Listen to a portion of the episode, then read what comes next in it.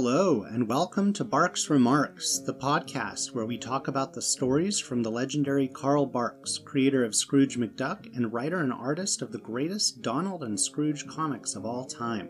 Join us as we explore his longer adventure stories in their chronological publishing order. We'll talk about what makes them so enduring, their historical context, and how well they hold up today. So get out your reprint and get ready to enjoy our remarks. Welcome back to Barks Remarks. I am, as always, Mark Severino, a grown man who enjoys duck comic books and has done so for a, a very long time. And I'm joined by a returning guest. I'm very excited to have him back, so I'm going to let him reintroduce himself. Thank you, Mark. I'm Warren Harmon, another adult enthusiast of the Duck stories and a, longtime Carl Barks fan, and also a Don Rosa fan. But I'll have to say, I kind of tip my hat to Carl Barks for opening my eyes to a world that I had not ever imagined would exist uh, until I was a 10 year old boy. So, uh, as we talked before, Mark, uh, I'm a longtime collector, uh, reader of comic books, collector of lithographs, all things Donald Duck, to be honest with. Happy to be back and uh, going to enjoy this. Excellent. Yeah. And uh, we get to talk this time about Trail of the Unicorn. Warren, we were talking a little bit beforehand, and, and you mentioned that you hadn't read this one in some time. Did did this one kind of fall off your radar? It did. I, I don't know why. Maybe it was. Uh, I think a lot of it was just it wasn't a cover call out in a in a Dell comic, and and I but I do know where it lives and and was really happy to discover it again. And and really had to read it several times to really uncover what I thought were some interesting points we'll talk about and some very humorous points and some odd points. And uh, we'll just we'll just wait. Uh, but I enjoyed reading it again. It's a 24 pager but those are great stories as well. So yeah looking forward to talking about this with you and sharing our thoughts. Awesome. Yeah it's a little bit shorter than the average. And you know it, it had been a long time for me as well and I think one of the things is that it's such an embarrassment of riches, you know, to reference one of the lithographs um, with the Bark stories, right? Because there are so uh-huh. very many of them that like it's easy to go a decade and and be like, oh yeah, I, I haven't read this one in so long, and exactly. Uh, like yeah, you say, it's it's a treat to revisit. Yeah, it is a treat to revisit these stories that you knew about, you remember hearing about them, and then you remember a panel, which we'll come to it, uh, the infamous last panel. But uh, it was, uh, it was, uh, it, it, jarred a lot of memory. Right, and and and I think part of why I'm enjoying so much doing this podcast, you know, is that it's giving me this like systematic, enforced way to remember Barks and i've never i've never read them the way that i am doing it now you know in this mostly chronological manner and i'm i'm discovering new things about the stories because i never owned like the the carl barks library you know i collected them as gladstone and then disney and gemstone printed them um, radically out of order. So so this has just been a fun way to kind of get get an idea of what the the very old timers who were collecting them when they when they came out um, you know in 1946 if you went down to the drugstore and bought it for a dime there like that's that's kind of what i'm doing and that's what what makes this so fun. It does and i i wish i had been around as a 10 year old in 1946 to be able to go down there and with a pocket full of dimes buy mint copies and bag them and know what would they know what would happen in the future. However uh, like you, um, discovering them and having this your podcast uh, unveil them in chronological order as Barks wrote them and, and, and penned them, I, I think it's just great. And it gives me a chance to revisit them again, but also not just discovering the adventures for the second or third time, but really trying to uh, get inside maybe Carl Barks's head to find out what he was thinking at the time and then the cultural differences between today and yesterday. Just fascinating way to look at these stories in a different light. For sure. I, I had such a good time uh, doing that last one we did where we talked about Luck of the North and and I thought it worked out so well how we tag teamed those pages. I think that's a good way to do it when I have you and other longtime Barks fans. I love I love having those newbie hosts on as well. Um, but you know they're they're both good good models. So we're we're gonna do that again this okay. time. Um, there is a little bit of background to talk about before we we go into the story. Um, Warren, if you have anything, feel free to chime in. But but I'm going to mention some of the basics about this again, uh, highlighting the title. This is Trail of the Unicorn, and you mentioned that it's not a story with an original Barks cover. That's because this was the the B story in um, our our last week's episode. I want to say Land of the Totem Poles. Yeah, big value, right? Because this was the B story with uh, Land of the Totem Poles. And um, we, we are finally into the 1950s. That yeah. was, as it was last episode, March of 1950 is the cover date. Uh, I think it would have been written into the late 40s still. Um, you mentioned that it's four color 263. Maybe you didn't mention it, but it's. I didn't, but it is two, four color 263. It's right. four color 263. I found that this one has a, a, surprisingly low number of reprints. Inducks listed only six printings for the US, including the original four color print. Wow, I was unaware of that. I know I have probably in the Carl Barks library. It's in the Fantagraphics book, of course, which I'm referencing today. I read it in, in Gladstone as one of their first issues in yeah and it had a cool Daan Jippes cover. I, I really um, enjoyed the the Yipes covers from that. Oh, yeah. So Warren, a little bit of fun background trivia. Um, just some kind of observations that I'm making is that, to my memory, this is the first of several stories that are going to center in and around the Himalayas. Right? I don't right. think I'm forgetting any. And and Barks is going to have fun coming back to this part of the world for some pretty memorable stories later. This one is the second story that has both Scrooge and Gladstone in it that is like an adventure story. But it's really the first one where they kind of figure, both figure in it significantly, right? I think Scrooge was kind of a glorified cameo in Race to the South Seas. But interestingly, uh, we don't see them interact unless I'm no, forgetting. No, we don't in this story. We don't see Scrooge and Gladstone interact, but I still think Scrooge is used as a vehicle to steer the story. And we'll we'll talk about that as we yeah. get. He's, he's then, a very minor character. Appears at the beginning, at the end, uh, with all the Scrooge uh, elements of character that you would expect, but in a minor role. Yeah, he kind of bookends it. All right, so Warren, we I, I really like to highlight some of the titles from around the world, as you know, because this this has such an international readership. Um, and I've got to pander to those Scandinavians, right? I'm, saying that lovingly. Um, so why don't you share with us one of those international titles? Well, let's start with the German title. We uh, and and this is interesting. Uh, it translates as to the hunt for the one horn. Uh, and then I'm going to say it right here. If I don't do it right, you can re-edit. Die Haged of den Einhorn. So I, am not going to correct you at all, Warren, because part of the fun of it is get is butchering it and getting it wrong. I think. Well, I don't want to offend anyone, but uh, I I uh, think in German the J makes the the Y sound. So the the Jagd. The Jagd auf, auf das Einhorn, which is the one, the one horned horse. I, I love that. There you go. I, I figure if we're making you know a good faith effort, I I had uh, precisely one and a half years of French, so I'll I'll take on France. We've got um, Donald sur la piste de la licorne. Mm. Yeah. So and and I sur la piste. I think that's going to be on the hunt for the unicorn. Mm, okay. All right, and then what do we got next? Well, let's try. Let's try. Let's stay in Europe. Let's try uh, the Italian, which uh, starts with Paparino e il Sentiero del Unicorno, which looks like Donald Duck on the Trail of the Unicorn. And I'm not sure what Sentiero is, but it must be trail or search. I think so, and we'll we'll know when I do the Spanish because it's um, pretty much the same title. Yeah. Got uh, Pato Donald y el Sendero del, Uni- del Unicornio and that's Donald Duck and the Unicorn Trail. So it must be ah, Trail. Okay. Awesome. All right. It's always great to discover those titles and what people how they were how they were translating, whether it was Donald Duck or Yeah, I agree. And then I had a little bit of fun switching from the story background to kind of the cultural background. I had a good time, Warren, looking at the the legend, the unicorn myth. I don't know if you got into that at all. A little. Uh, I'd love to hear what you have to say. I, I really did go back back and try to find that myth and why Barks decided to play with that. So, I mean, unicorns are, are like a pop culture fixture, obviously. And I think the classic representation is that they are like proud and noble. This one, you know, we'll get into it, but like this unicorn is is ferocious. Yeah, And I- this is a I- beast.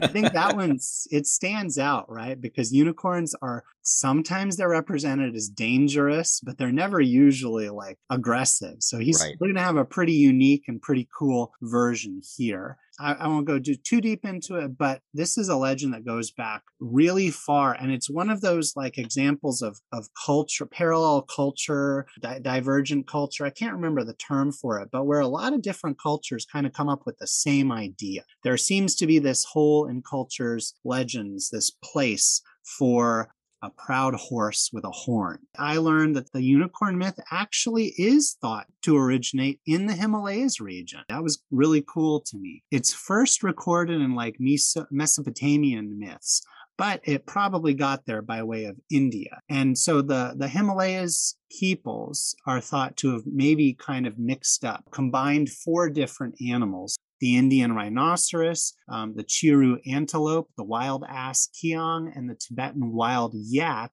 and kind of amalgamated them into what became, you know, the the legend. And then I- I find it interesting too that the the narwhal they learned about the narwhal later on in Europe Yes. from like Viking traders, and that probably influenced the pop culture depiction of that sort of spirally horn. I'm glad you mentioned that because I was thinking of the narwhal as well and, and how that was introduced and actually photographed, and it wasn't a myth. And uh, I thought that was an interesting taking the the uh, the legend of what we now call a unicorn, which I love your your description of the Indian culture putting these these wonderful animals together to form this beast of of significance. Uh, but then we have a real animal that exists, and we we put those together in, into creating the fable that is contemporary. And oftentimes, when I think of, of a unicorn, I think of the I think of a more docile uh, animal that uh, I found featured in popular culture. As um, my granddaughter will be four years old on Thanksgiving this year, and she wanted a jewelry box with a musical. Uh, well, we got her the ballerina, but there is a unicorn on one and uh, it's pink and it's smiling and it's uh, tied to uh, I think uh, in this particular marketing appeal to a little girl, and I thought that was interesting. And then of course in popular culture, you've got an animated fe- uh, animated series, you've got My Little Pony and its various renditions of the unicorn, appealing to children. So when Barks introduces us to the unicorn. Wow, what a ferocious beast. And even on the unveiling of it in the story, this majestic beast. Yeah, and you mentioned that it's majestic, and it is, but it's also kind of uncouth. Yeah.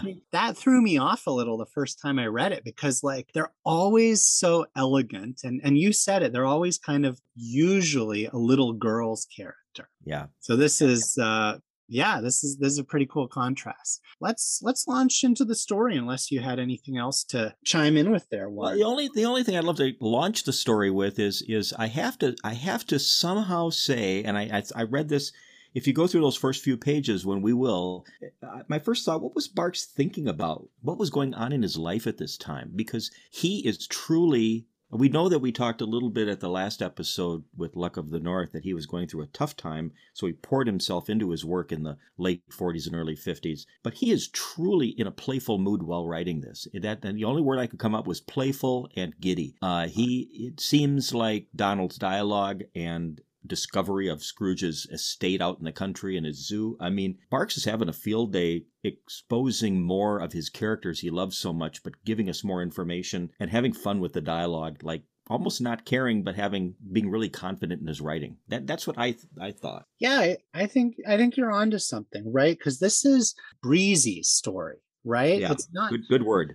Yeah. yeah. it's not it's not like careless, but but it is it's it's got kind of almost this casual overtone. You're you're absolutely right. Like he's he's really brisk with the storytelling maybe to a fault because this one this one's pretty quick but there are some really nice elements to that too right how Yeah. he launches us into the middle of the phone call yeah that that's interesting I wanted to share that that that I just there's a playfulness going on with him while he unveils some really interesting things in his primary characters. Yeah, I, I like that. I think that's a I think that's a good thing to keep in mind as we go through it so let's um let's do it i'm gonna i'm gonna kick off and i'll let you take the the alternating pages but but as always chime in if you see something that you want to say or I, I already referenced that we start off in the middle of a phone call it's it's clear that Donald is listening. He he is not steering the conversation. He is yesing his uncle Scrooge repeatedly. It's clear that, you know, Scrooge is the driver of the conversation. Donald ends the phone call with his head swimming and mm-hmm. checking in with the nephews and you know donald has obviously just been instructed to to get out here as quick as possible i've got big doings big business for you because the nephews can barely get his attention long enough to learn that he's on his way out to Scrooge's country estate. They want to tag along and find out what's what's going on. And so we we get the characters moving, right? They start out right away, almost immediately in transit. They leave Duckburg. We get a, a great little sight gag. You know, I, I should pause here for a moment to highlight the fact that one of the superlative things about this story is that he's near the top of his game as far as the sight gags go. Absolutely. He knows what he's doing and he knows he's he's gonna win the reader over with these little sight gags like the the lovebirds and leaving Duckburg. Uh, yeah, that's a, how do you interpret that? Uh, those two birds. I, I interpret that as the male bird, um, you know, feeling threatened and and being encroached. Yeah, and get away. I, yeah, I love it. But um, this one may pack in more sight gags per page than your average Bark story. And I, I recently did, of course, um, Land of the Totem Poles, mm-hmm. and and I didn't remember that one very well at all. And I found that that was the same thing. That had a really high ratio of sight gags. So as as they're departing Duckburg, they pass by their cousin Gladstone. He is thrown into the story right away, and we see him lounging and fishing so that's a really great identification of his kind of, you know, lackadaisical, bon vivant character. Exactly. And, and, and they do reference before when Donald turns off to Scrooge's private road, the nephews are leading the story along and, and let the reader know that, oh, Uncle Scrooge has a zoo out at his country estate. So that's that's going to be our destination. And t- tell us about our perspective shift on the next page.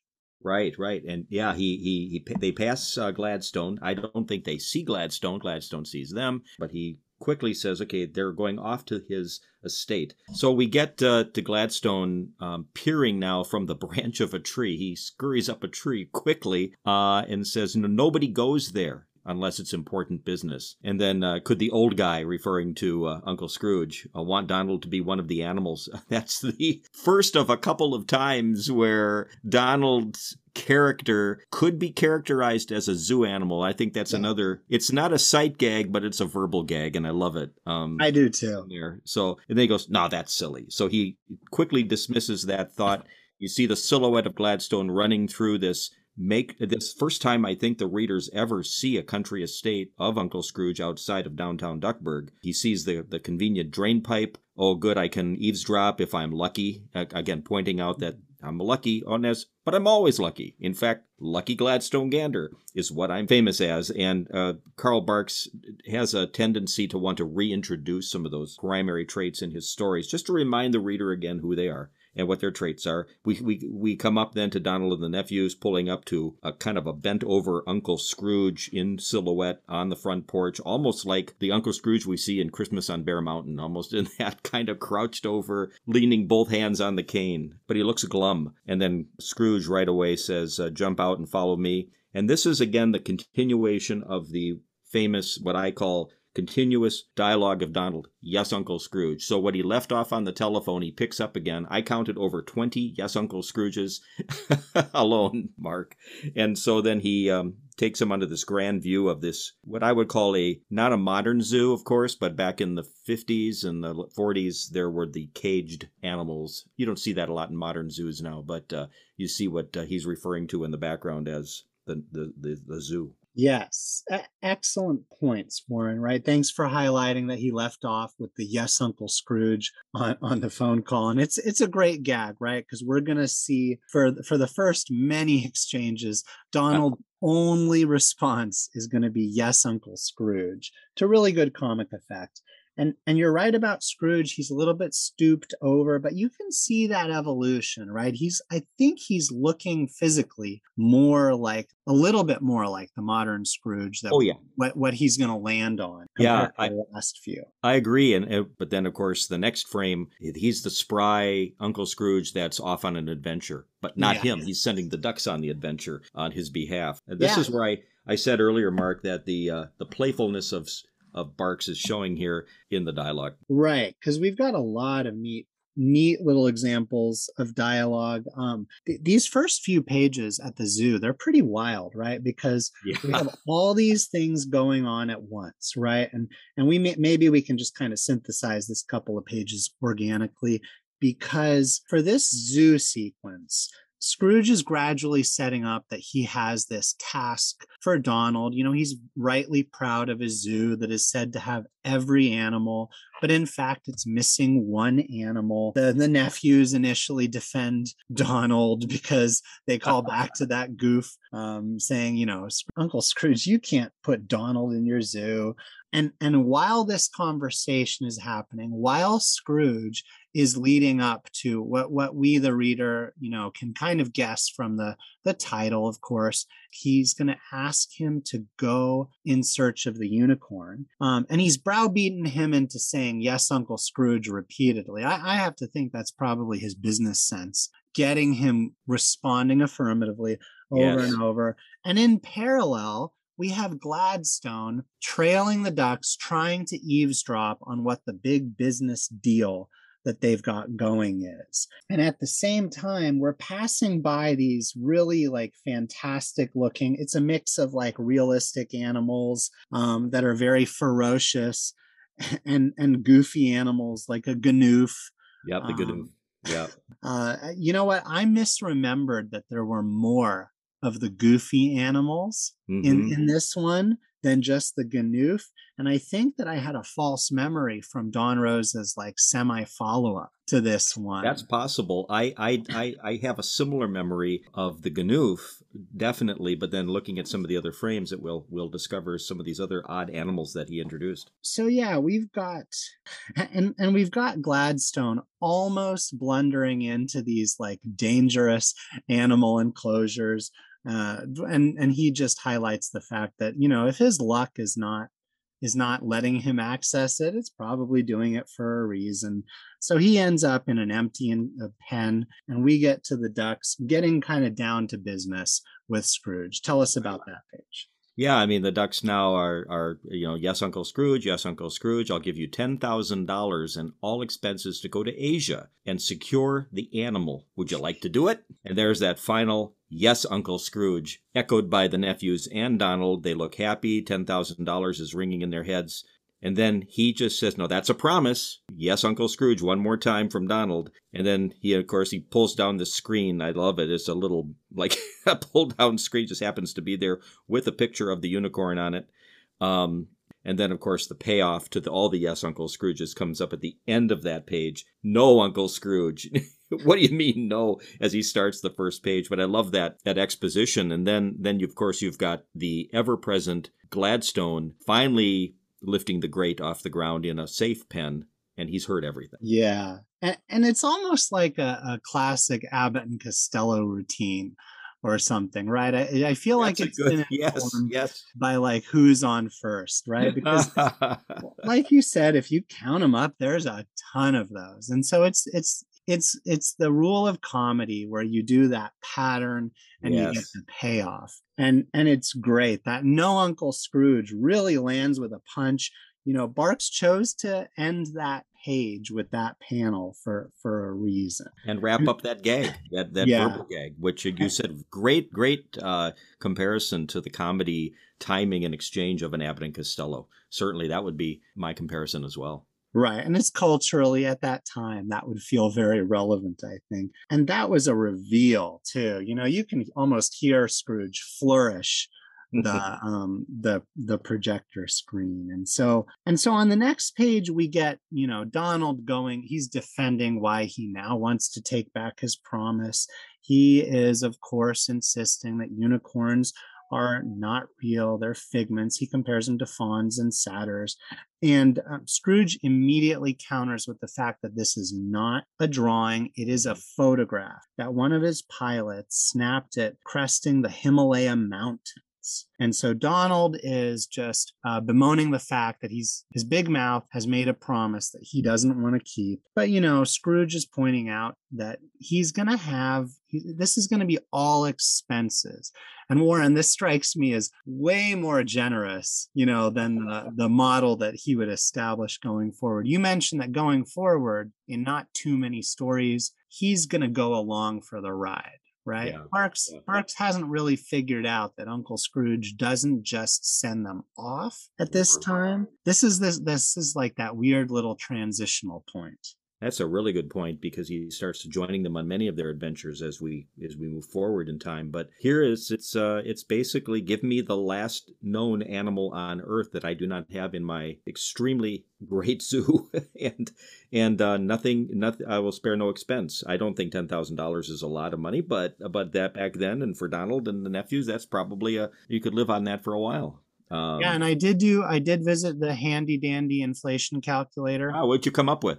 Uh, it's 114 large, so you know 114,000, mm-hmm. not bad. Um, that's before okay. we count the the adventure, I guess, and the all expenses paid. And and so of course Gladstone has overheard this, and he's resolved to be in Shangri-La, which is the name that Scrooge says that they're gonna the name of the city that's going to be their like jumping off point. And, and this, of course, is a reference to um, the, the, classic story um, Lost Horizon, right? Yeah, That's... that was a yeah, Lost Horizon was a wonderful, well, Frank, Frank Capra film, right? Back in the 30s, and uh, and was one of my favorite directors of all time, and wonderful storyteller. But yeah, that was the the Shangri La, you know, yeah. Lost Horizon, and that's a uh, that's a reference that is super famous. There are a lot of, oh, yeah. of series that are going to parody that place and that concept. You know, it, again, it feels like one of those cultural touchstones that someone figured this out and then everyone came back and told that same story.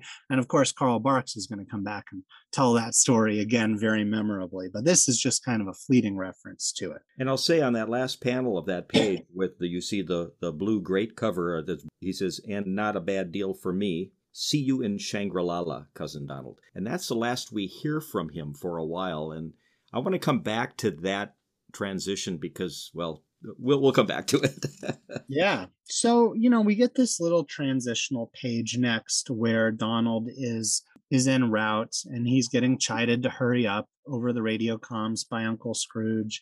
Um, right. We get some we get some neat scenery of him flying through a mountain pass into Shangri-La, and he's kind of he, he's kind of just internally, you know, kind of missing the kids because he opted to leave the kids behind, and and he disembarks from the plane and is immediately shocked to see the kids appearing as though they have been, you know, beaten him there and have been waiting for him to arrive. And that's what we see. We see them leaning up against a wall. One of the nephews is, you know, hi, Uncle Donald, and and they move into the, am I seeing things? I might have known you kids would follow me over here. No, we didn't follow you. We stowed away on the plane. And then, of course, that just frustrates Donald to no end. Uh, great little shot of him there. Uh, I love that artwork. Well, I won't be stuck with you. Come on. We'll go find a place uh, where you can stay while I go hunt mm-hmm. unicorns in the mountains. I thought that was interesting. He was going to, and then of course we they they trail after him and beg Donald to not leave them behind. Uh, you will need our help, which is foreshadowing a whole lot. and he, and he says, "Shut up," uh, which I, I just a classic. Once in a while, Donald just say that, and that just that brings me back to my first claim in the first podcast where he's just every man. He's just he just speaks his mind and he says what we think. But then we jump to this new character that's introduced at the time here this mystical man who comes out of the shadows and says, I see a man who has come far on a strange quest. And I love that response. What is it to you, bud? And then he introduces himself. I'm Mustafa Handout. Or, of course, we know that I must have a handout. Right. And uh, I'm not so sure the reader at this stage knows who that is. I think they do, and I'd love to hear your thoughts on that one, Mark. Yeah, I mean, I think for a certain reader, you instantly recognize it as Gladstone. I think I remember back to reading this at about age eight or nine. I assumed that it probably was, but I wasn't sure. Um, you know, he he introduces himself as as a fakir. fakir you know what? Yeah. Do you know what a fakir is, Warren? Yeah, I did a little research on that, and uh, what I have is uh, from one definition, it's a, a Muslim or Hindu religious um, ascetic or mendicant mendicant, a monk, commonly considered a wonder worker. That's what I found out. And I thought, you know, if you want to break that down, it was a, a, definitely a part of that culture's community, maybe a religious sect or something like that. What did you find? Yeah, and so I knew I knew a little bit about this already. It's it's usually someone who's is Islamic. It might refer to Hindu, but usually usually someone who's Muslim and from this like sect that is kind of concerned with miracle work, mysticism. And famously they're very they have like this beggar aesthetic and i think there's a little bit of romance to them the sort of like adventurous magical aura yeah. over over the deck in earlier pop culture where you might kind of slip one of them in if you just needed to introduce a little bit of mysticism into your story it's it's impossible not to like reference the fact that we know it's gladstone because we're adults and we've read this before and and he's like used soot to darken his skin and that's yes. obviously obviously a very tacky it was a tacky thing back then but it was a common trope today you know this would be this would be roundly denounced. I am not going to be as hard on Barks for this one as I have been in kind of what I've come to think of as the like the problematic three, which would be like Voodoo Hoodoo, Volcano Valley, and Land of the Totem Poles, right. where where the um, the casual disregard for culture is really elemental to the story. This is kind of a throwaway, so it's it's gross by our standards. And in hindsight, I always recognize, yes, this was a totally common trope at the time. I'm not trying to be too hard on Barks, but but at the same time, I don't want to alienate people who who would see this and don't have that perspective of reading comics from the 1950s and I, I agree know. with you, Mark. Yeah, very good take on this. I, I totally agree with that that comment, and especially the fact that we know it's it's Gladstone in disguise, clearly wanting to win Donald over with a scheme, and we also know that uh, the writing here, if you if you, he's not altering his voice or his text. I mean, he's he's clearly speaking in Gladstone speak. And uh, so I think giving Barks a little bit of of um, yes, I mean you wouldn't it wouldn't pass today. There would be another way to handle it today, but but I do believe the gimmick here that he's introducing is acceptable. It, it, it's, it, it's not as bad as it could be. Exactly. I, I don't I'll give him even a little bit more credit by noting that on the next couple of pages, there are going to be some passing background characters that are actually shown pretty, like, pretty respectfully. They're, they're just, they are represented as people,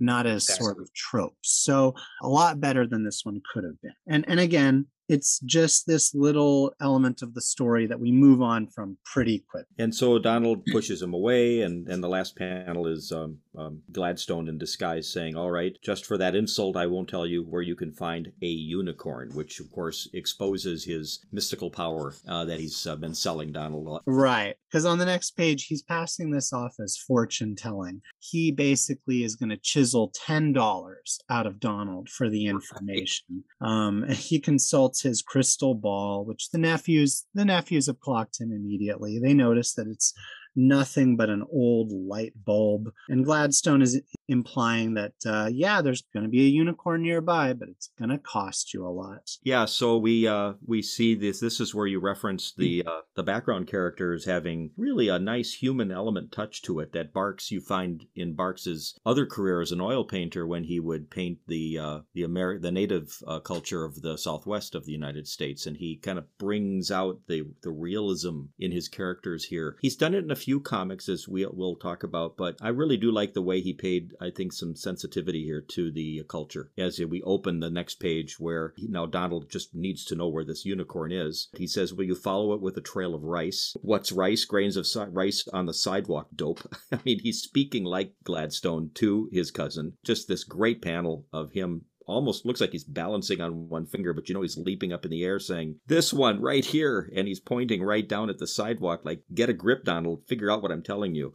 And of course, he doesn't see any rice. The minute he says that, uh, the nephews notice that the fakir Gladstone has disappeared, and he just wonders now if he's been taken for 50, for ten dollars. Uh, one of the nephews acknowledges you could be, but tonight we'll know for sure because they had set up that that meeting place. So closes off by pointing to the nephews, saying, "You mean I will? You kids are going to be locked up safe in a nice hotel again, keeping them away from any adventure, any danger." Then the last you hear from the nephews, they're out, also out of sight, and if you turn around, um, that we too have disappeared, just like Gladstone. Now this is where I start questioning a lot of story plot line, and we'll we'll get into it in the next few pages here. Yeah, this this is one of those um, sequences where it's impossible not to read it today, being like, how how is Donald not like canceling all of his plans to to find his nephews alone in a foreign country? But part part of the appeal of these stories, you know, the nephews are an avatar for the reader, and we like to see the nephews being very independent. Well, we so, know that. I agree. Yeah. And and we can't have Donald panicking too much. Donald knows that they can get along. So he's gonna just spend the next um, the next few hours waiting for the appointed time and know that the nephews will be on their own and be okay. And mm-hmm. he does come to find a grain of um, a trail of grains of rice at that appointed time. Uh, and it's it's nighttime, and he follows it to a quote scary old temple that seems to have a lot of sort of um, Hindu-looking animal statuary around it. It's it's There's a pretty a, cool panel. Yeah, it's a nice panel. In fact, I, I make note later that I wish it was a more of a splash panel. Um, there aren't very few splash panels in this story that are I agree large, that are large. But yeah, then he moves into the uh, the temple area where you see, uh, as you said, these these wonderful statues, silhouettes of an elephant, um, warriors, um, very much part of the Himalayan culture or at least that's what Barks is depicting in this old temple. Right. Donald's looking around. He sees the trail of rice end right there at that second panel on that page. And then he yells, Hello in there, anybody home? And he hears this, uh, of course, the whinny of, of a horse. And then he says, Well, that's a horse. Uh, something's got to be in here unless unicorns whinny which I thought was interesting. But then he says, I say, is anybody home? And then, of course, we see Gladstone again dressed up as Mustafa Handout. Who do you think I am, bud? One of the statues, which again is a little bit of foreshadowing. but, and you know what, Warren, I think that Gladstone is supposed to be um, a, di- a totally different person at this point, right? He's he's lazily used basically the same getup, but um, oh, I never I never thought about that. T- talk about that. Yeah, because because we're supposed to think of his first we're supposed to think of his first disguise as a fakir. So he's like made up to look like a beggar, right? But in this, oh, I see the different whiskers. Yeah, yeah, he's got he's got different whiskers. He's not dirtied up. He so, and and I do remember being confused as a kid because I was like, why is Donald not recognizing him? And and it registered for me at some point. Oh, he's posing as yet another lope. I'm and, glad you pointed that out in the in the reading I have. Um, they're they're the um, the red turban and the green cape is what I have on both characters. And I don't know if your story is a little different coloration. yeah, I'm I'm reference. I I see the I have the Fantagraphics, but I'm referencing that Gladstone one because I like the coloring decisions um, that Gladstone tended yes. to make so very much and and they have the same color scheme which i think is is confusing but i'm i'm pretty confident that they're meant to be different portraits. well there's no question now that you point that out they are definitely different characters and donald doesn't recognize the former as the latter um, right. But accepts this as the guy who's supposed to um, hand over the unicorn. Uh, so good, good, good catch on that. Yeah. Yeah. And so on the next page, you know, we're we're getting. The, I didn't talk about it at the beginning, but th- this story has the version of Donald that is naive or credulous for at least a big part of the story. Because, you know, Gladstone in his pose here is basically going to present what we can tell is a horse. He lays out the price as being $10,000, you know, conveniently referencing exactly what Scrooge is prepared to spend. Um, he warns him away from the quote, solid gold horn, you know, keep your distance. And so right. Donald, Donald forks over the money. Um, we we kind of reference to three more of the statues in the background that are that are the nephews in silhouette in in a hidden pose.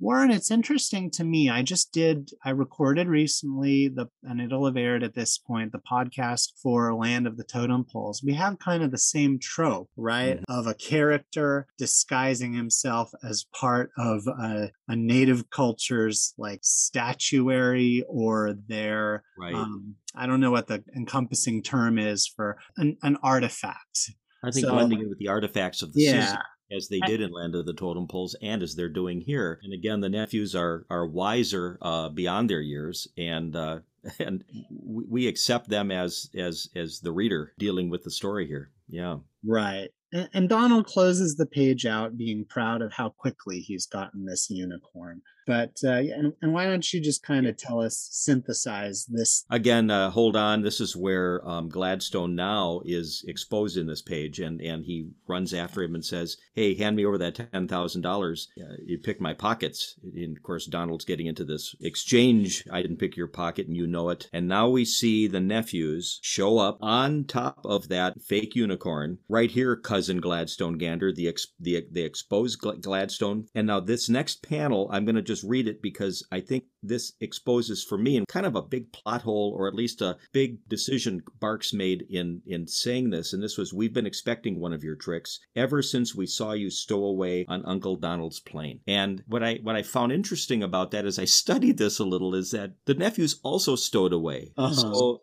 we never saw Gladstone in any of the previous panels get on the plane, but they saw him stow away. And it made me wonder, Mark, why they're waiting until all of this uh, transcended, all of this, all of these panels, without telling Donald right away, Gladstone's here.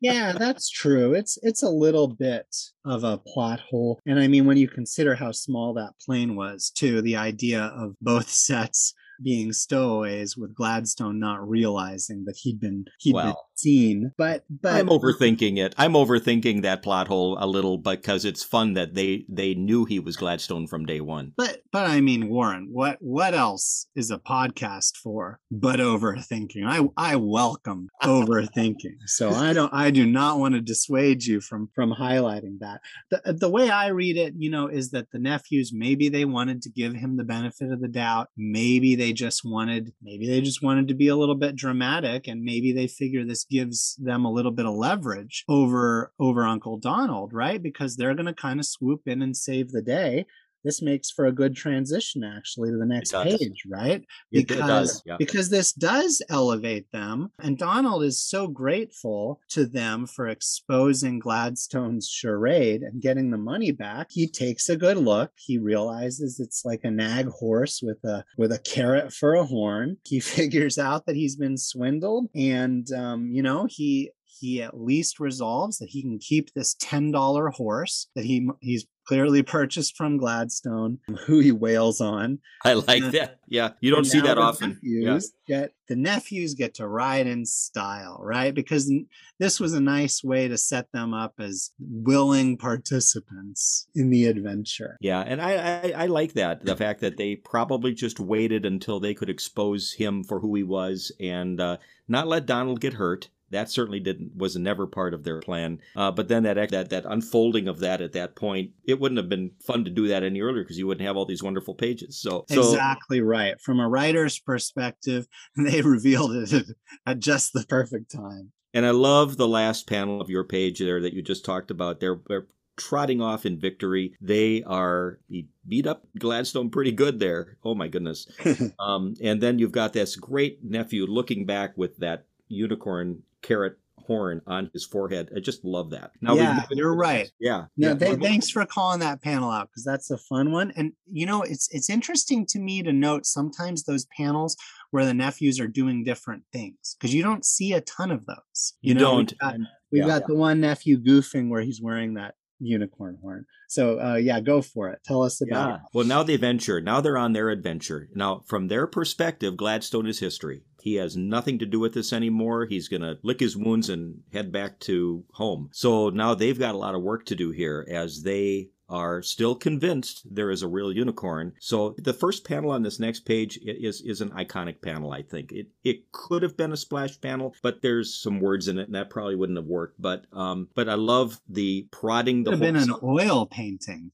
Man. It looks like it could have been an oil painting. Yes, it could have been one of the oils in one of the um, the lithographs. Absolutely. But you have Donald uh, pulling, the nephews pushing, and this poor old horse who the former unicorn is now turned into a pack mule and is doing whatever he can to, to help them succeed in their, their, their venture. But at 12,000 feet, they quickly learn that the horse can't make it any longer. And, and we know that the horse is going off to another owner and they've got this great uh, yak now, which is uh, more acclimated to the, to that elevation, uh, which is very accurate. But at fifteen thousand feet, even the yak gives out, and the weather turns, and uh, as Donald so nicely says, he's quit. Yeah.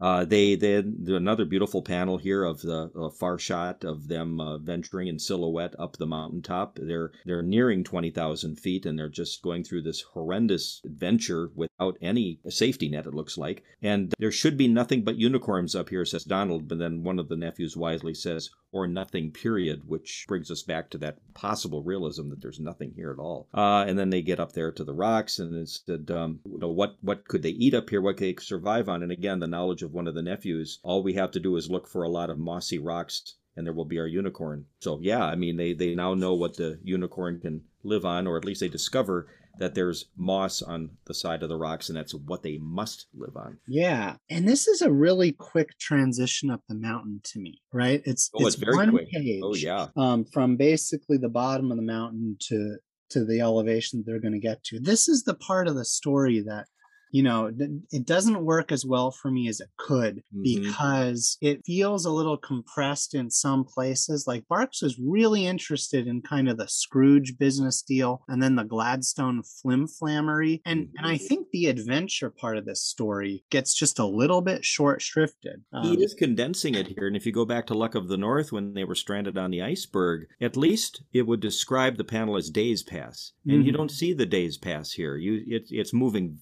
As you said, very quickly from the foothills to 20,000 feet in less than about eight panels.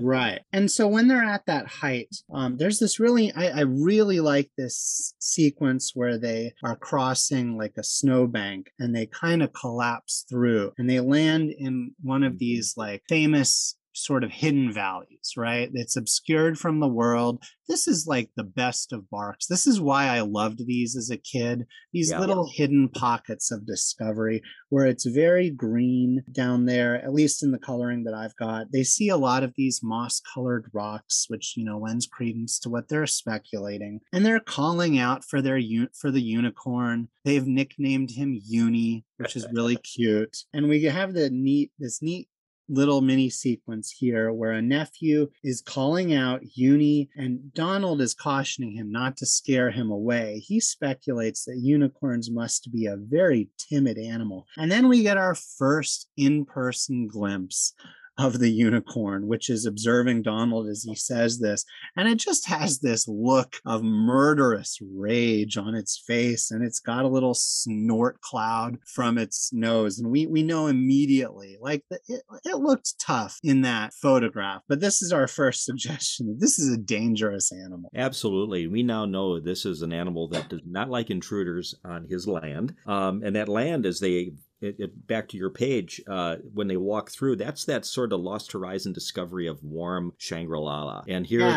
they're, and that's that's the fantasy. I agree with you. As a kid, when I read this, I just loved that. And now they're into this wonderful fantasy land of warmth and green. But that's also where the fantasy figure of the unicorn lives and and that's just wonderful pasting together of those two but then the snort snort and that vicious animal just rushes donald that third panel on that that page where it says Skreek and he does this about face and turn is one of my favorite art panels of the story. Uh, it's just great action. You've got that growling face, you've got the the profile of the head, but you've got this great action with the hoofs and the legs and hitting that rock and almost seeing this immediate U-turn as Donald says, "Run for your lives!" And um, and of course he goes toward this rock and he splits the rock clean in two. Donald yells and calls that out, grabs the tail, and then of course we see one of the nephews just cornered. And what's going to happen next? Yeah, the nephew is terrified and he looks doomed, and yeah. he kind of has this like hopeless, hopeless little faint. The only thing he can think of is to offer the unicorn some lunch, and he presents him one of those moss-covered rocks, mm-hmm. and it it works. The unicorn screeches to a halt. It calmly eats the moss. And uh, another nephew tells Donald, who has mounted the unicorn because of the way he's like slid to a halt, to cover the animal's eyes with a blindfold. And and the unicorn just basically explodes. Yeah, um, it's it's bucking wild, and and eventually we transition to the ducks having subdued it. Probably it's tired itself out, and just like that. You know, again, one of my criticisms of this story, which I do really enjoy, but nonetheless, a criticism is that the pacing is so quick here, yeah. right? We've only got a couple of pages in this little unicorn Shangri La, and then they're hacking their way down the mountain yeah, when... there's this little ominous stinger panel at the end where they're they're saying, "Man, we got we got really lucky. That was pretty easy." They're kind of highlighting how that feels a bit unnatural. Yeah, they they they now are making their descent and and they they call out the 15,000 and 12,000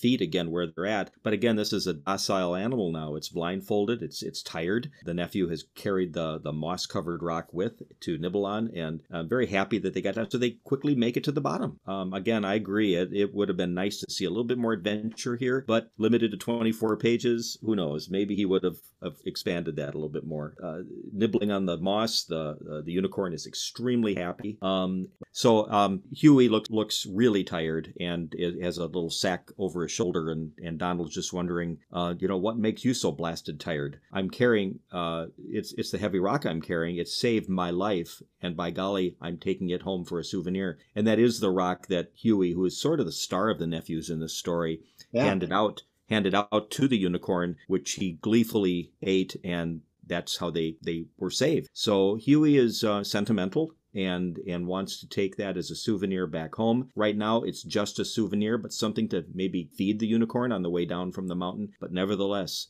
it saved my life and I'll never forget it. That's some good storytelling here. They get down to the bottom and there's nothing but green grass. They point that out. Doesn't it look wonderful? We're now on land. We can get back to normal. Donald ties the unicorn blindfolded unicorn up to the tree. You know, I don't uh, think this is a good idea, Donald, when he says, why don't you go ahead and un- take the blindfold off of Uni? And of course, uh, this is where a little bit of heck breaks out here. Yeah, that's right. We I I love the panel on this following page when they when they unveil um, the blindfold and let him see the green grass that they mm-hmm. imagine he's going to love. That silhouette panel, Warren, is spectacular. Barks yeah. really shows the power. He's conveyed how ferocious and powerful this is. And Uni immediately rips the tree that he's been snubbed to from the ground and runs off. And the ducks can really do nothing other than watch helplessly as their meal ticket gallops off into the distance. And and we transition to Gladstone again. This is where we get to encounter him. And he's been living off the fat of the land.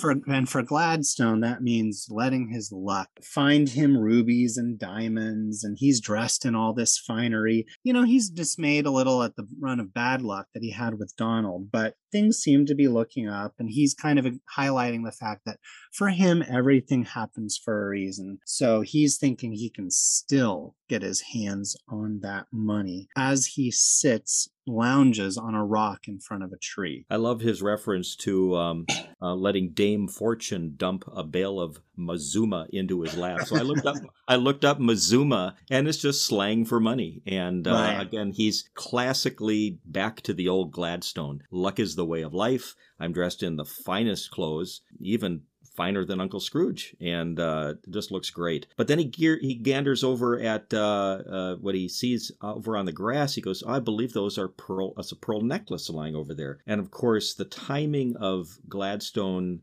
looking at those pearls and Uni, the unicorn, seeing this new stranger uh, with that again fierce uh, look on on his face, come charging toward Gladstone. As I love this, Gladstone says, "I guess I have to stoop over and pick it up. like that's too much work." So he does, and of course, the luck of Gladstone occurs again when Uni sails over him in that great panel. His top hat falls off, but he doesn't kind of isn't aware what's going on. He just has the pearls, and uh, Uni uh, plows into a tree, and it sort of is that corkscrew kind of action and you see this great last panel here where he's okay he's doesn't know what happened to him but he's in the tree and then uh, by golly there's the best luck of all a unicorn screwed into a tree he as far as he knew it was always there yeah th- that's an awesome sequence right? Really good timing just the contrast between the oblivious gladstone and the ferocious looking unicorn. And barks occasionally will put these little flourishes on the borders of the page right? There's this neat little drawing of a horseshoe and a four leaf clover. Yes yes kind of adorns it, referencing his luck. I haven't seen that since I did the um, letter to Santa episode where he kind of filigreed the panels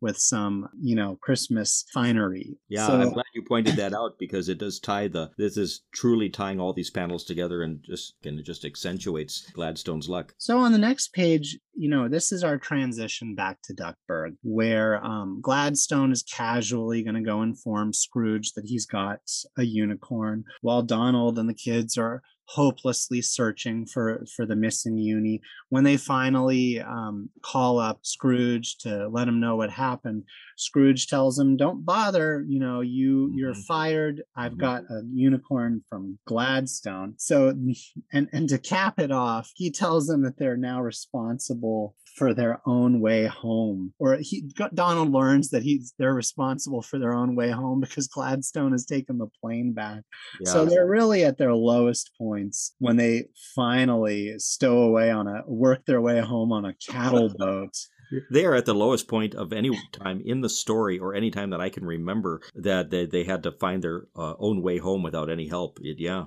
Mm-hmm. Yeah, it, and and I guess we're we're setting them up their windfall soon. But it's it's a pretty low point when they when they cross back into the city limits. They've got the classic um, bindle, the hobo bindle bag on a stick, and they're passed by Gladstone in one of Bark's great fake fancy cars. He calls it a Super V16 rolls Smackard. I, al- I always love his references to, to fancy cars. The names are awesome. Yeah, the smack Smackard is a takeoff on the, the popular car of the day, the Packard. And uh, oh, that's right the Smackard and the Packard, and I just he does that a lot, and uh, he takes that popular cultural reference and turns it into a Duckburg duck language, and I just love it. Um, so it's an I, amalgam of a, of a Rolls Royce and a Packard, huh? It is. It is. Yes, it is. And of course, Gladstone's in his finest hour, and there, there we are with the the four of them coming back into Duckburg. Donald starts the next panel with, you know, he gets the gravy and we get nothing, and he just can't take it anymore. But they find contentment. They're at home. Huey unpacks his mossy covered rock that he saved for the memories and as a memento from this adventure that they finished. Um, Donald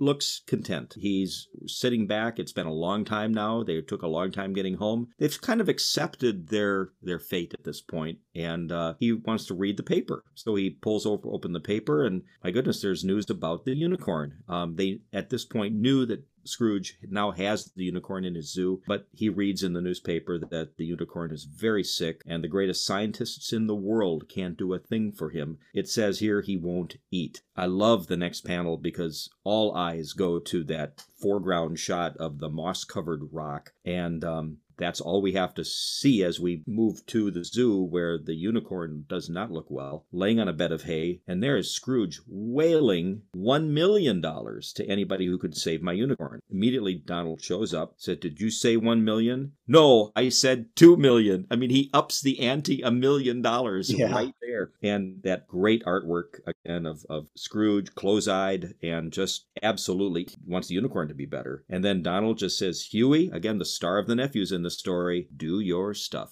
Yeah, this, this is a great page, right? The there's some very spare storytelling. You're right to highlight that panel. Um, this is this is one of those cases where there's this adventure story with a lot of cool locales, but that panel is very memorable to me. All mm-hmm. four ducks turning. Um, you can almost feel the the stone beaming with pride or something Oh yeah. And, and, then Scrooge despairing. Uh, really awesome artwork. This this might be my favorite page of the story. And so we close the story out with Huey offering the unicorn a nibble of that moss from that precious and hard won rock. And the the unicorn is again revived like he was when they were coming down the mountain. And he whinnies with delight. Scrooge celebrates that his unicorn is saved. And while they're being chased by the re- I, I like that the unicorn is still vicious as as he ever was, even though he's just been saved.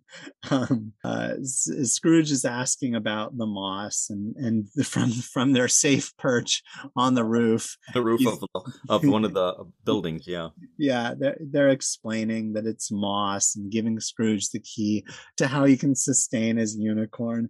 And um, you mentioned this last panel being really iconic. Um, so why don't you finish it off? Because because it, it is delightful. Well, it, we finally see the first and only huge splash panel, and it's just rubbing every bit of victory that Donald and the nephews have into this great, great scene of this long, unbelievable limousine car with horns, uh, a unicorn uh, as a as a, uh, a, hood ornament, and and not one but two drivers, two, two chauffeurs, and a TV antenna or something in the middle. But Donald is just basking in glory, eyes closed, arms behind his head, the nephews glancing over at Gladstone in his nice Smackard, roll Smackard. Um, and then one of the drivers closes it by saying, one side, small fry. It's just classic. They're absolutely passing him. There's DD on the car. And it's just a classic ending to, again, Donald being victorious over Gladstone. You can be lucky, but there's the ultimate luck in being good. I, I think that's the one of the morals of this is just the, the Huey story, saving the rock, saving the unicorn. Great way to close the story. Yeah,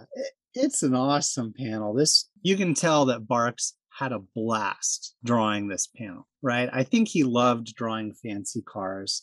I, I love the contrast with Gladstone's fancy car that looks like a toy when you compare it next to this incredibly gaudy and tacky, but obviously ferociously expensive luxury monstrosity of a car. It's great. This is something that is going to have to be etch a sketched away as as we always do. You know, there's not going to be there can't ever be any continuity um, when when Donald strikes it rich at the end because we, we need him to start out by the next story back uh, you know to square one donald donald will go back to being donald but you're right this is a, a great way to just really close out this fantastic story with again two chauffeurs. I, I just love that. Not one but two that's a great touch. One chauffeur to drive and, and one chauffeur to be snide to Gladstone. You know what occurs to me, Warren? It would be interesting to kind of keep some kind of scorecard for these Donald Gladstone stories because in my memory, Gladstone one of them probably comes out ahead about 50% of the time. But I don't know. Maybe Donald does beat the Gladstone luck more than I'm thinking. So, like, yeah. in Race to the South Seas, mm-hmm. he ended up on top. Um, in Luck of the North, they they both came out well, but ultimately Donald came out with the bigger prize. That's right. In this one, again, we've got them both coming out well, but Donald is coming out ahead. Um, so Donald, in the adventure length ones at least, is so far coming out more often than not. I'm gonna, I'm gonna, I'm gonna do, do that research for you. I, I'm, I'm gonna go take a look and see where uh, the scorecard ends up on that. That sounds like fun. I'd, I'd appreciate that. One comment I wanted to make on this last panel, and, and for the Barks collector out there, I don't know if you've seen this, uh, Mark, but there is a there was a model built of this card which was sold at auction last year. Oh my gosh! It. No, I haven't. You, you... It was about four and a half feet long, completely done in detail. It's sold for thousands of dollars. Uh, it is in the hands of a collector, and uh, know if you point that out in your in, in your addition to the Barks page on on Facebook, that uh, that individual who owns this will probably put the picture up there. It's amazing. Oh my gosh! It's an amazing piece of uh, sculpted one of a kind artwork that I could not I could not even begin even looking at to add to my collection. But someone has one, and I think there's only one.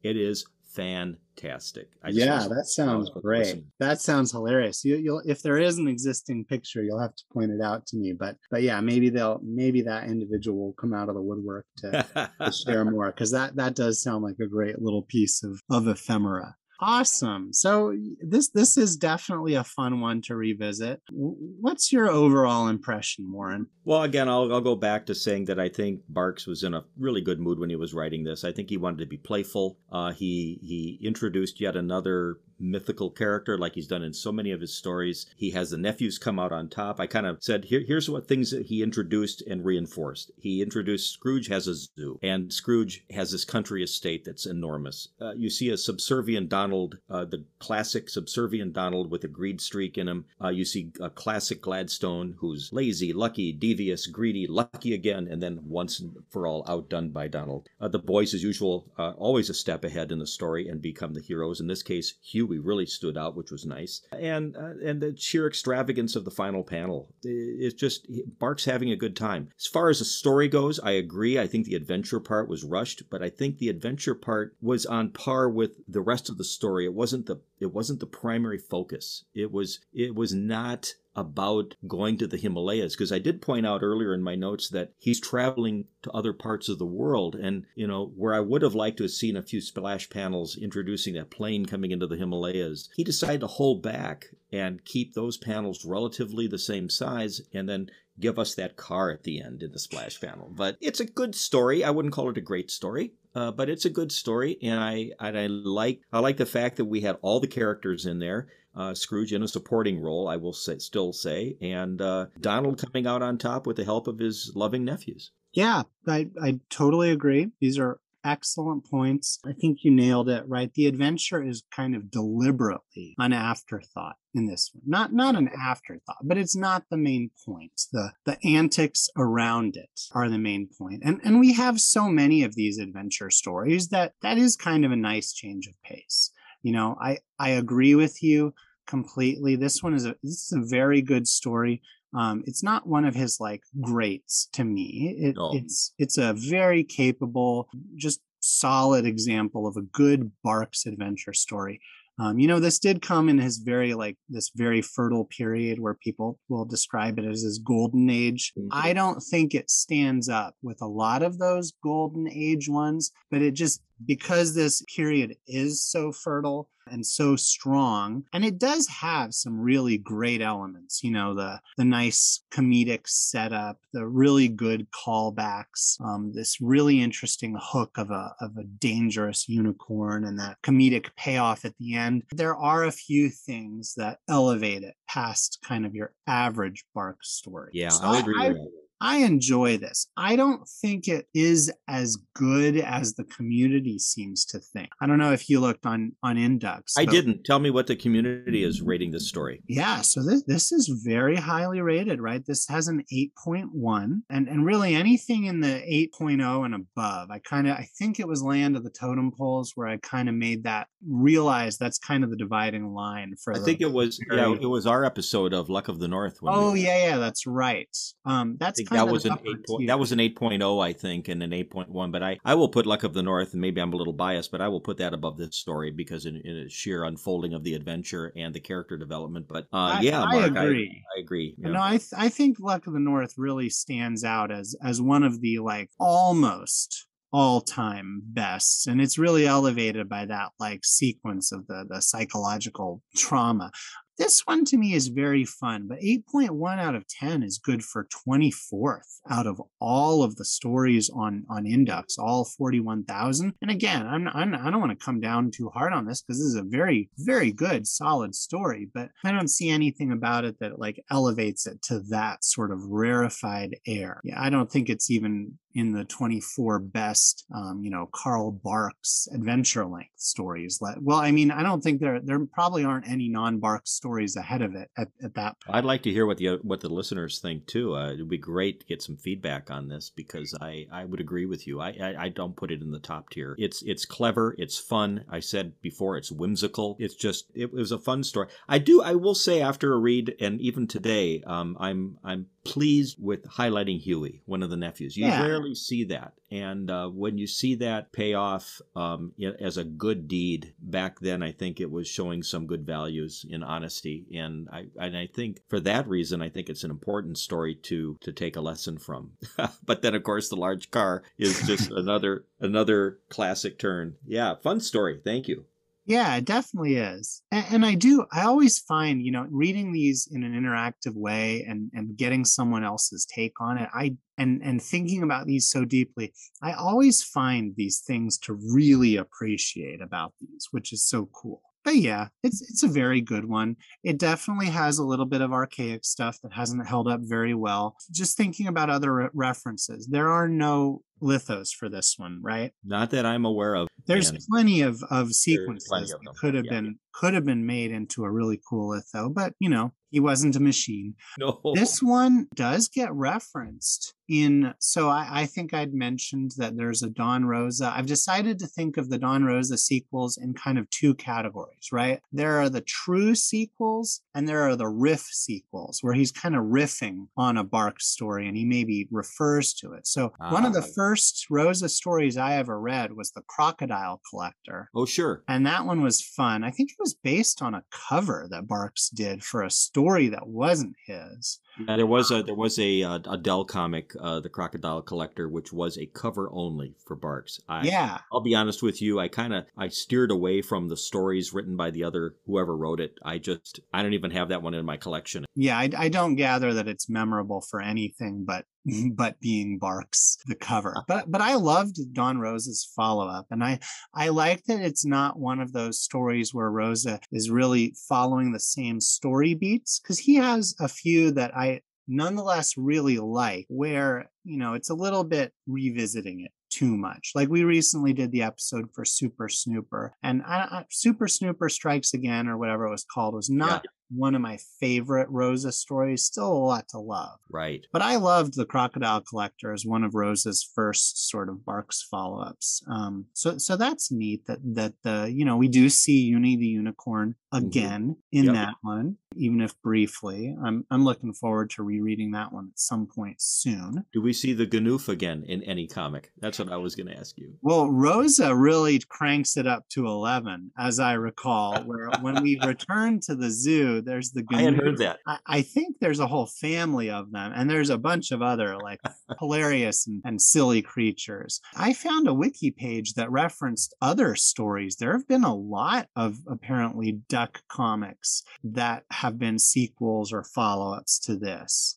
So Yeah. there's a story by Francois Corteggiani and Santiago Barreras, Return to mm-hmm. Shangri-La. That's a direct sequel from 2008. Trial of the Unicorn. I'm intrigued by this one, which has a lot of callbacks to this story, and it's a straight up sequel. And then Oh. this one mentions that Billion Dollar Safari is a later Scrooge one uh, a later Bark story that it's not a sequel, but it kind of is another of these like Donald and Gladstone looking for a fantastical creature. That that's a fun one. I won't get to that for a bit, but I like that one for Yeah. later Barks. I So- like how this story can act as motivation for other storytellers to build on, especially Don Rosa when he did. Uh, it, it it really acts as a great seed for more imaginative storytelling, and and I think if anything, this this story can be credited for that. I don't, yeah. And, and I um recall that I read the Crocodile Collector first, so that this one kind of closed that circle for me when I read it a few months later. So so that is. Do, do you have any additional thoughts before we wrap it up? No, I'll, I'll just go back to one comment I made earlier, and that was um, that little plot hole bothered the heck out of me.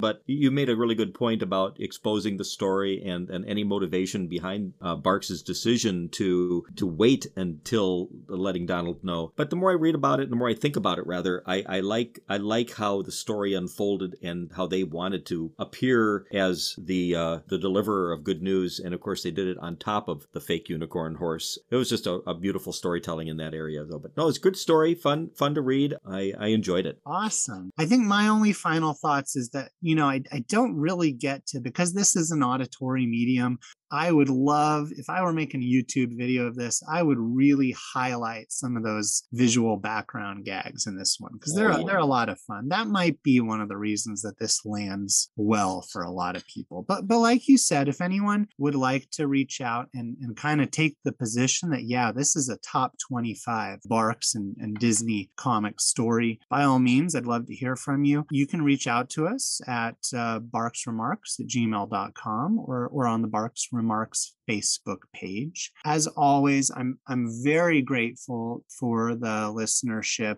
You know, we're we're slowly but steadily building an audience, and I I love interacting and engaging with the Barks and Duck fans, and you know, getting to getting to know you through this process, and and the other people that I'm getting to meet has been a real joy, Warren. So I'm I'm really grateful for getting to do this. Um, thank you, Mark. And again, um, I, the, the community that that you've rejuvenated with these your podcast and uh, the the chronology of these stories and, and having us be able to all of us that are uh, helping you. Wow, what a what a what a treasure! Uh, a new a new uh, archive of uh, research and uh, great listening. I appreciate that. It's it's a lot of fun. So I look forward to introducing a, a new guest host next week in um, the the really classic and creepy story in ancient Persia, and I look forward to having having you back on again in the near future, Warren. Looking forward to it. Thank you very much, Mark.